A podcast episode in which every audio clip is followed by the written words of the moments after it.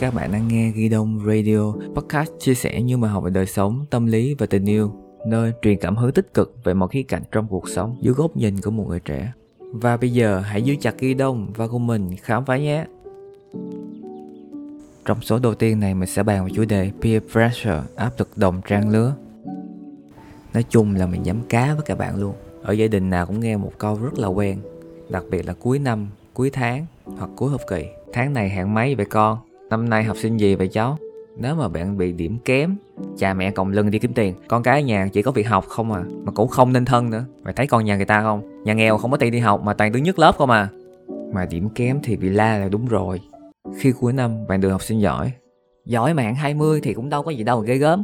Giỏi thì phải đứng nhất lớp, hoặc không thì cũng phải top 5. Thằng Tuấn nó học chung lớp với mày, nó đứng nhất lớp kìa. Chắc chắn lúc đó bạn rất là tức mình cũng cố gắng lắm rồi. Từ hạng 30 lên hạng 20 từ học sinh khá lên học sinh giỏi. Mà không có ai công nhận cái khả năng của mình. Và không ai công nhận cái thành quả của mình hết vậy trời. Mà toàn đi so sánh mình với con nhà người ta. Và mình tin là bạn đã nghe rất nhiều lần như vậy rồi. Khi sang nhà bạn gái chơi, mới tới con ngồi xuống với chú ly nè. Dạ con không biết uống. Đàn ông con trai gì mà không biết uống rượu? Mày không uống là mày không nể chú rồi. Hoặc khi gặp bà con xa Giờ đang làm gì vậy con? Lương tháng nhiêu? Rồi khi nào mới mua nhà, khi nào mới có con? Dạ bây giờ con chưa nghĩ tới. Giờ mày lớn tuổi rồi, không lập gia đình đi. Để có cháu cho ba mẹ ẩm bồng ấy chứ. Không biết các bạn sao chứ.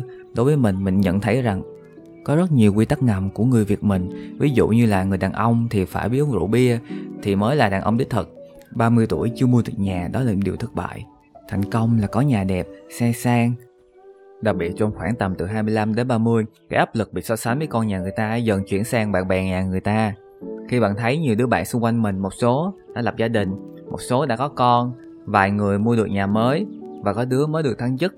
Và khi ấy mình tin là trong đầu bạn chỉ có một ý nghĩ duy nhất, đó chính là mình thật là vô dụng, mình là kẻ thất bại. Mình cũng cố gắng mà, sao mãi chưa thành công như người ta. Và đó chính là hội chứng tâm lý peer pressure, áp lực đồng trang lứa là khi bạn chịu ảnh hưởng của những người trong cùng nhóm xã hội, ví dụ như cùng độ tuổi, cùng lớp, cùng công ty, cùng lĩnh vực chuyên môn và bạn phải thay đổi hành vi của mình để phù hợp với chuẩn mực của nhóm ấy. Bạn có biết là trong cuộc sống chúng ta bị ảnh hưởng bởi rất nhiều những chuẩn mực của xã hội và mạng xã hội chính là công cụ góp phần khuếch đại cái áp lực độc trang lứa này đến với nhiều người hơn và bạn thường xuyên đố kỵ khi thấy người khác thành công hơn mình. Vậy liệu peer pressure, áp lực đồng trang lứa có thật sự đáng sợ như bạn nghĩ hay không? Mình tin là trong cuộc sống này mọi thứ đều có hai mặt của nó và áp lực đồng trang lứa nó cũng vậy đó. Nếu bạn biết cách khai thác những mặt tích cực của nó thì bạn sẽ có nhiều động lực hơn để vượt lên chính mình. Và cuộc sống đâu phải đơn giản như bạn nghĩ. Bạn chỉ cần nói là Ồ, oh, tôi cố gắng tôi sẽ thành công. Và đời đâu phải một cái game show đâu mà bạn vượt qua phút 30 giây là có thể thành công.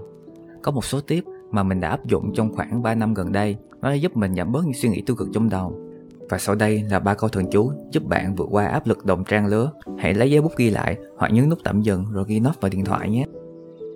Số 1. I'm unique. Tôi là duy nhất. Bạn còn nhớ khi đi học trong môn toán, để biết được hai chiếc xe, chiếc nào về đích trước thì bạn cần phải biết được vận tốc, điểm xuất phát để đến được quãng đường rồi lúc đó thì bạn mới biết được thời gian xe nào về đích trước. Thì trong cuộc sống nó cũng vậy, cái việc so sánh năng lượng bản thân với người khác là một điều rất là khập khiển. Vì bạn và bạn của bạn và tất cả chúng ta không cùng một điểm xuất phát, không cùng một mục tiêu và không cùng một ước mơ. Thước đo chính xác nhất đó chính là sự nỗ lực và chỉ có bạn mới biết bạn cố gắng như thế nào mà thôi. Vì thế hãy cố gắng để trở thành phiên bản tốt nhất của mình bạn nhé. Số 2. That's not for me. Những thứ ấy không dành cho tôi. Trời, cái đó khó lắm mà đừng có làm. Mày nghe tao nè, phải làm cái này đi. Mày suy nghĩ kỹ chưa? Mày làm thế nào cũng thất bại à. Mày làm như vậy khi nào mới giàu? Mày muốn thành công thì phải nghe tao.